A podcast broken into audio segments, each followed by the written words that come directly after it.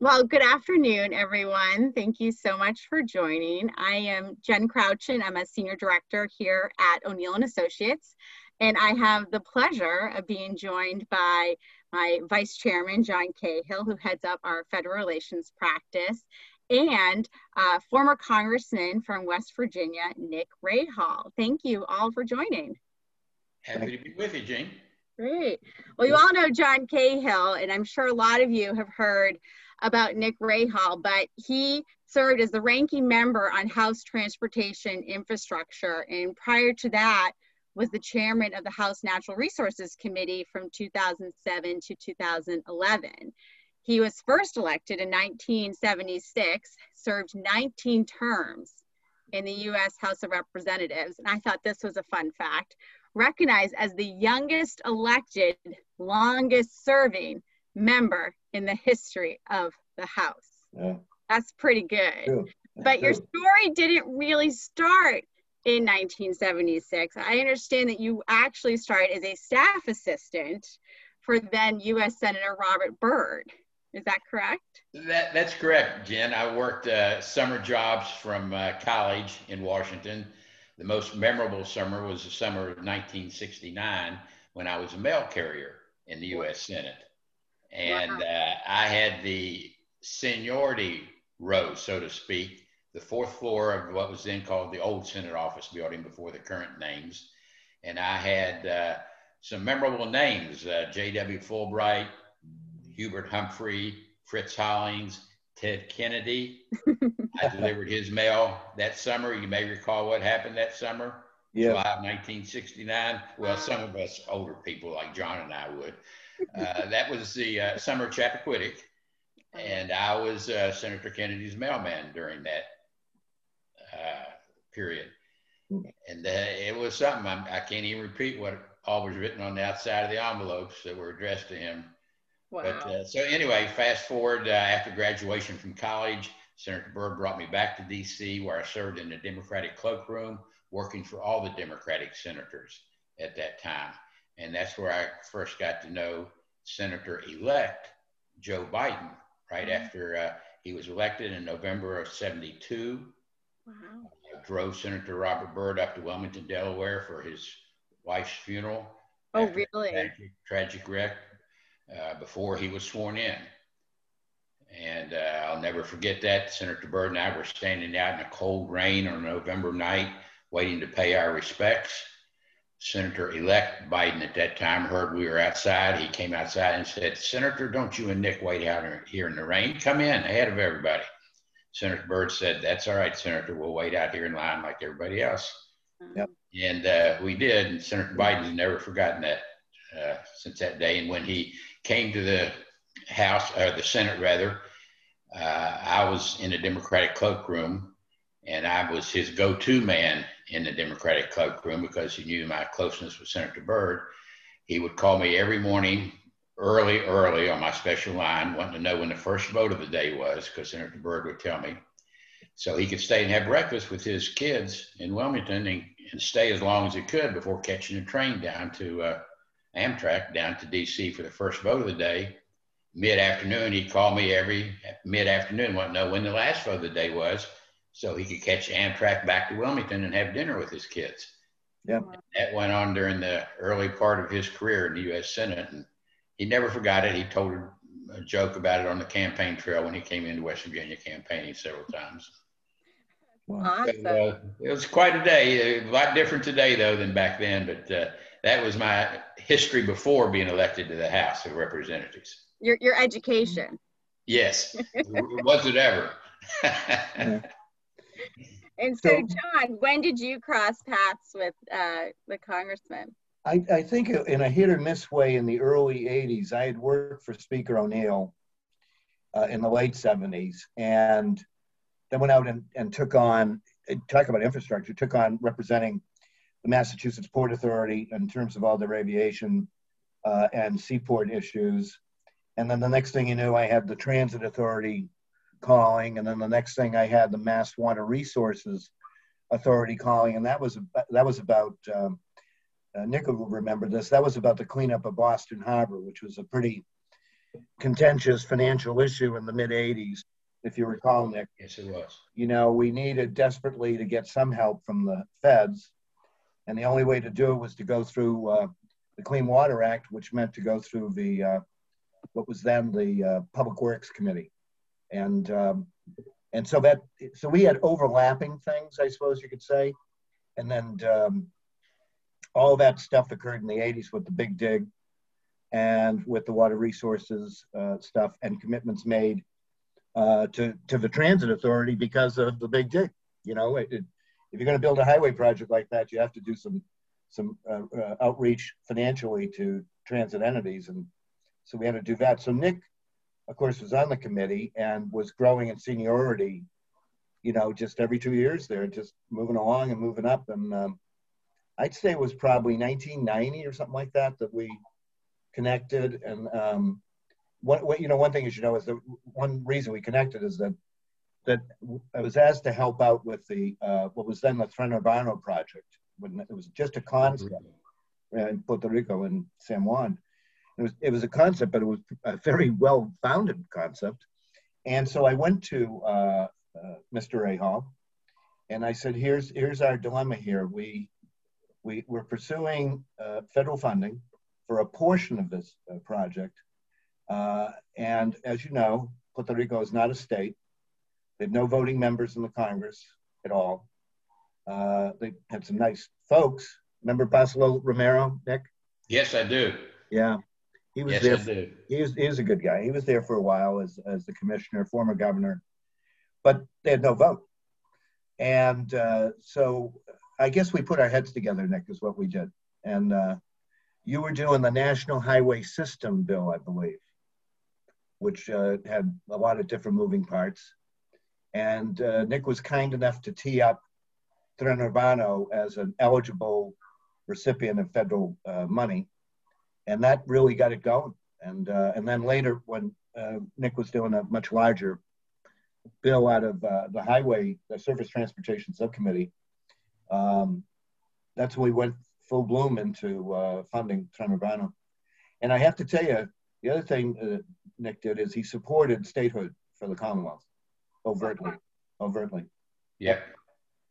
Uh, that came under my uh, natural resources committee where I was a strong supporter of statehood.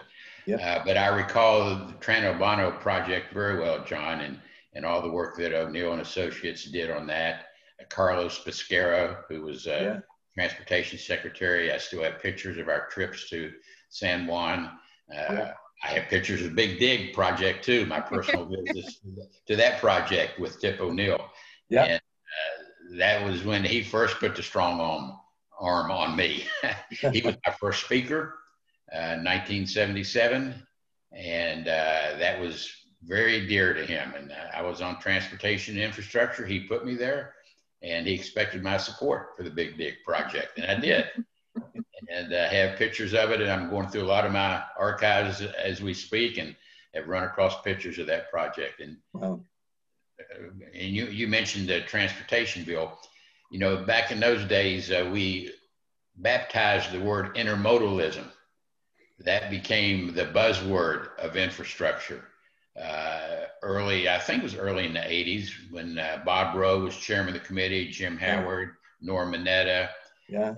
And, uh, our surface transportation bills, oh, for many years thereafter, always had the word intermodal in it yeah. somewhere. ISTEA, the Intermodal Surface Transportation Efficiency Act, uh, TEA-21, the Transportation Efficiency Act. Uh, uh, intermodal was in there somewhere. That became the buzzword of transportation yeah. throughout the 80s and, and 90s. And uh, now we just take it for granted as much as we do a, a highway somewhere.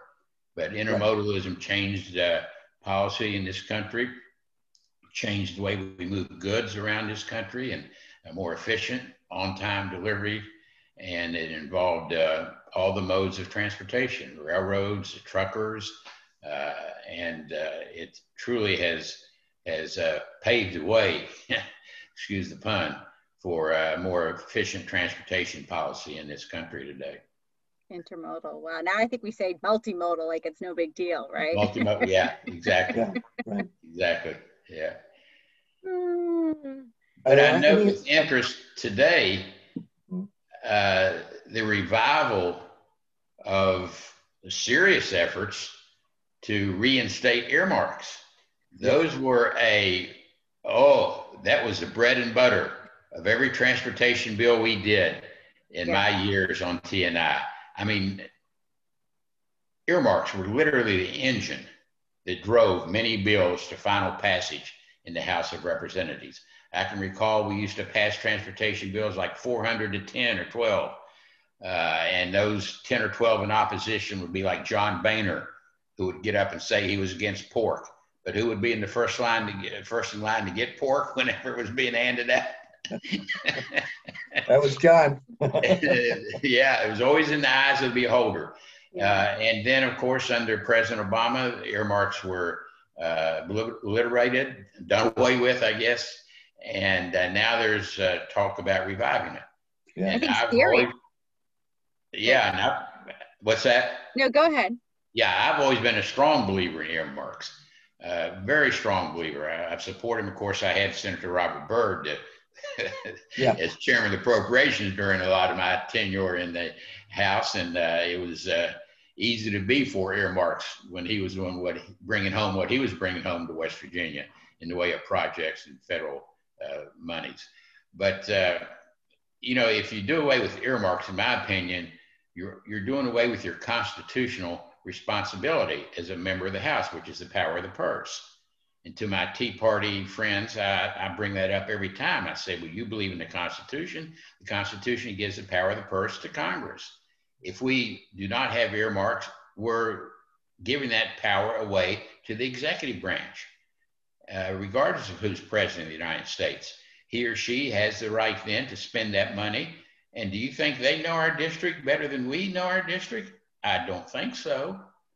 And uh, earmarks can often be the spark that lights the fire for other forms of uh, payments to help a project along. Mm-hmm. It can be the spark that, that gets private foundations involved, it gets the private sector involved, that gets state and local governments involved. Uh, by, with that seed money known as earmark, it can be the, the start of many a worthwhile project uh, that can uh, be good for not only the people of the congressional district from whence it's sponsored, but for the nation as well.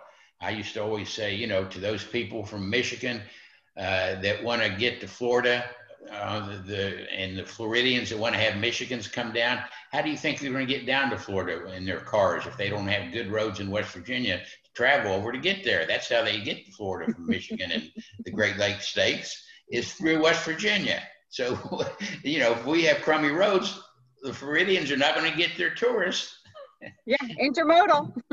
yeah.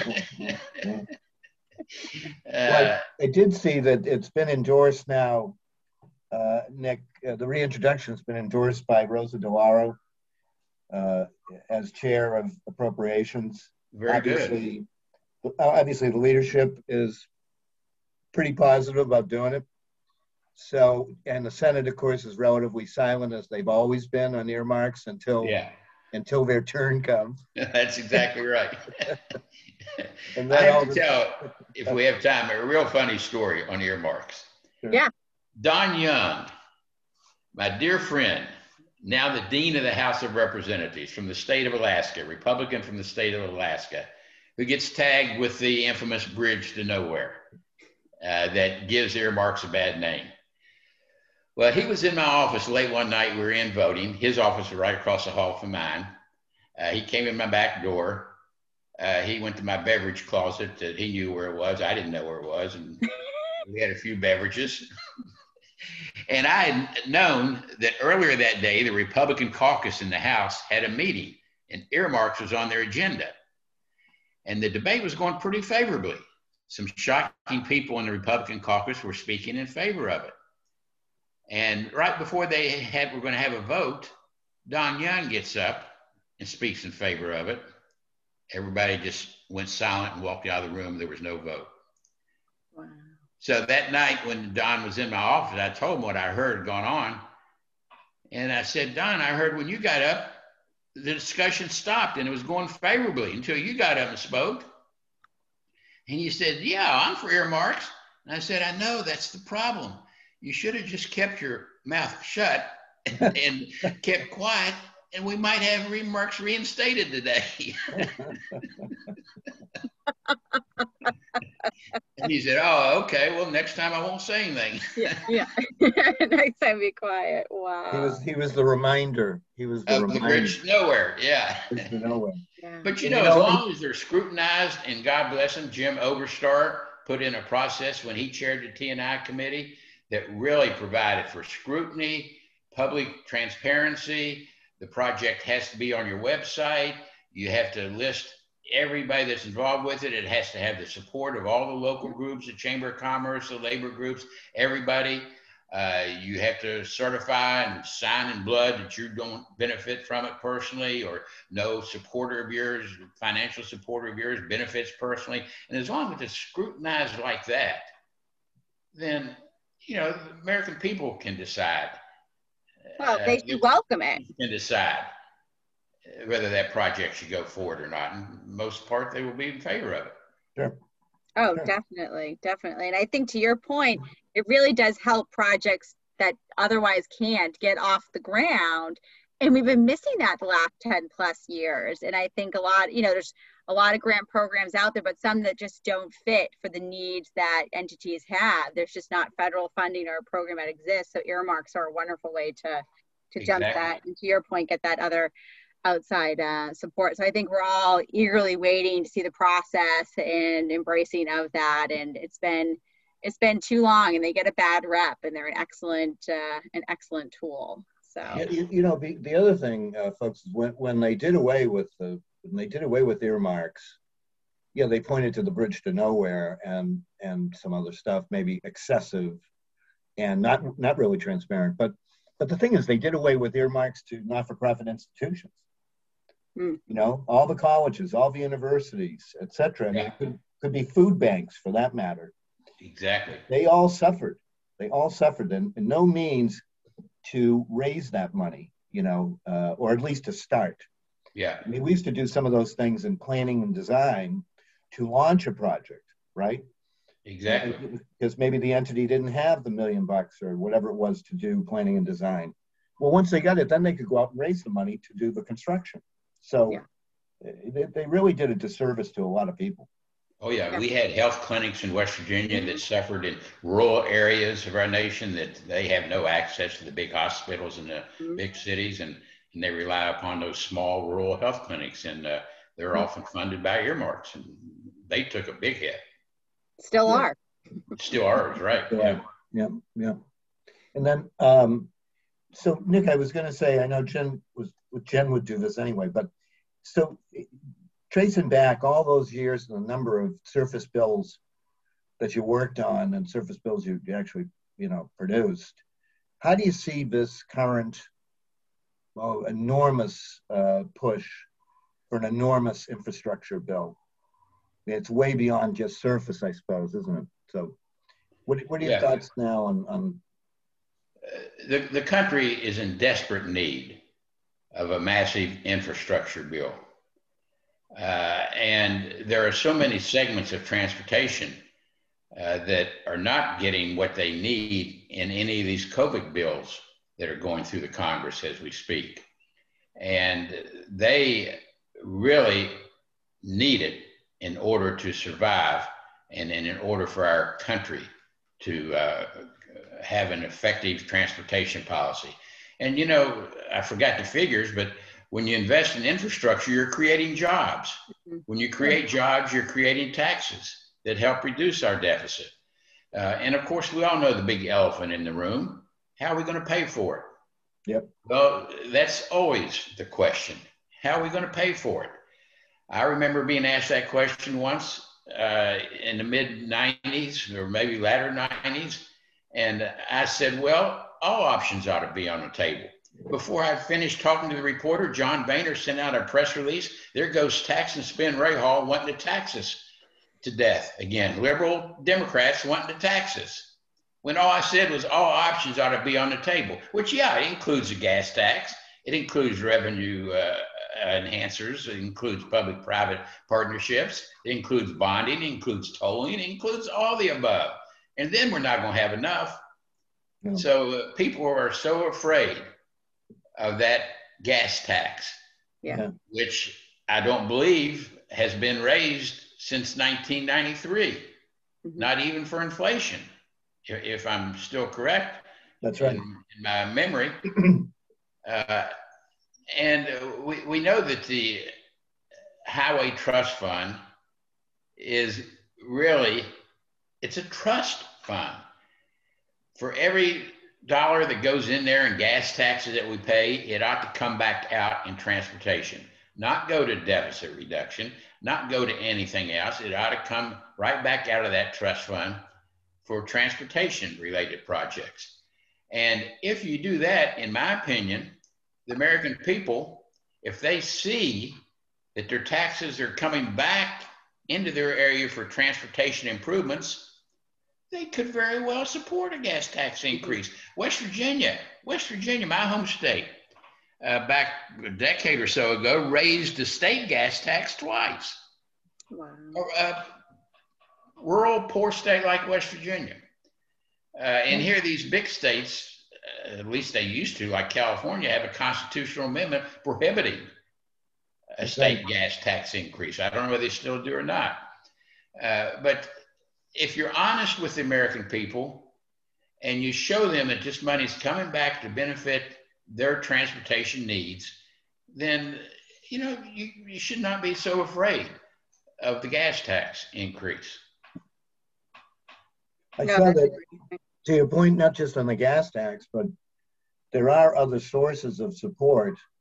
You would not necessarily have to rely solely on the gas tax. No. There are other sources of potential funding. I saw that even yesterday, just a separate issue, but the Secretary Buttigieg uh, said uh, in a very affirming way, we really need to take a look at uh, doing this by, by debt. That is, that money is so cheap right now, so inexpensive, that you could basically bond a good portion of the cost of this uh, investment. You know, string it out 20 years, 25 years, mm-hmm. you, would be you'd make money. You know what I mean? By growth in the economy, sure. you'd be ahead of the game. So I think people need to think a little more creatively here, and if it takes four sources of funding, you know, four different sources, albeit go go for it. Yeah, go for it. Remember the late Jim Howard, chairman of T&I at one point, who had a proposal nickel for America? Yeah. Uh, which was a nickel increase in the federal gas tax uh, I think yearly, or I'm not sure over what time period, but uh, he, he, took the bull by the horns. Yeah, he of course he often took the bull by the horns, didn't he? But uh,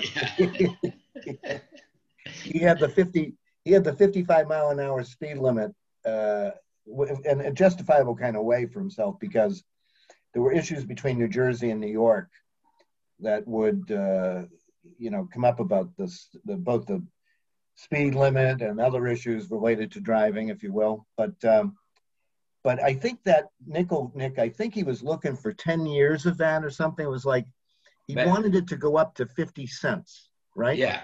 Yeah, right? Or go up by that, 50 cents. You're right. You're right. I, I've forgotten, but now you're reminding me. That's correct. Yeah. Man, oh man, people are like, really? wow. Well, we probably should have done it. Probably yeah. With, yeah. But, but you're right, John. You know, the gas tax alone, we cannot rely upon any one revenue source. It has to be a combination of all the above. Yes. All the above. And then we're not going to have enough. I mean, we are so far in the hole as far as our infrastructure that needs repair, bridges, God forbid, on the verge of falling down all over this country. Uh, potholes that people break axles in and can go fish in in many states are so big. Uh, it's just it's just a shame uh, that when we stack up against other countries, especially even developing countries, uh, we lag far behind. I used to have those figures, but I don't recall them off the top of my head anymore. Yeah. Well, they're not good either way, so don't worry about it. no, you're absolutely you're absolutely correct. I mean, and and uh, I'm just hoping that even if they have to do this the hard way through reconciliation again, I don't, you, you know, but we, we have two bites of the apple, as you know, Nick, on reconciliation. Yeah. Because they didn't do one last year. If they have to do it that way, so be it. Just so be it. Yeah. You know, Totally agree. you know it, it, we're overdue. Anyway, so Jen, yes. Well, no, I just thought we could uh, could end there, but I would love to reconnect with both of you maybe in a couple weeks. Certainly, we have upcoming on February 23rd. I think right now is the tentative date for the president's address to Congress. We'll learn more about his infrastructure package then, and certainly, you know, we'll hopefully have a relief package done by March 14th, which is the deadline for a number of unemployment provisions that will be expiring and uh, would love to continue the conversation with you, Congressman, as you look at all the ways to how do you pay for it, what's included, innovation, energy. I think everything's on the table, and it's a you know major piece of very expensive legislation, but needed. Yes. Well, uh, uh, if, if my friend Nick is up for it, I'm up for it. So let's do it. Great. We'll, we'll book it. Sounds great. All right, we'll book it again. Yeah. Wonderful. Thanks so much. Thank you. Thanks, Nick. Enjoyed it. Talk soon.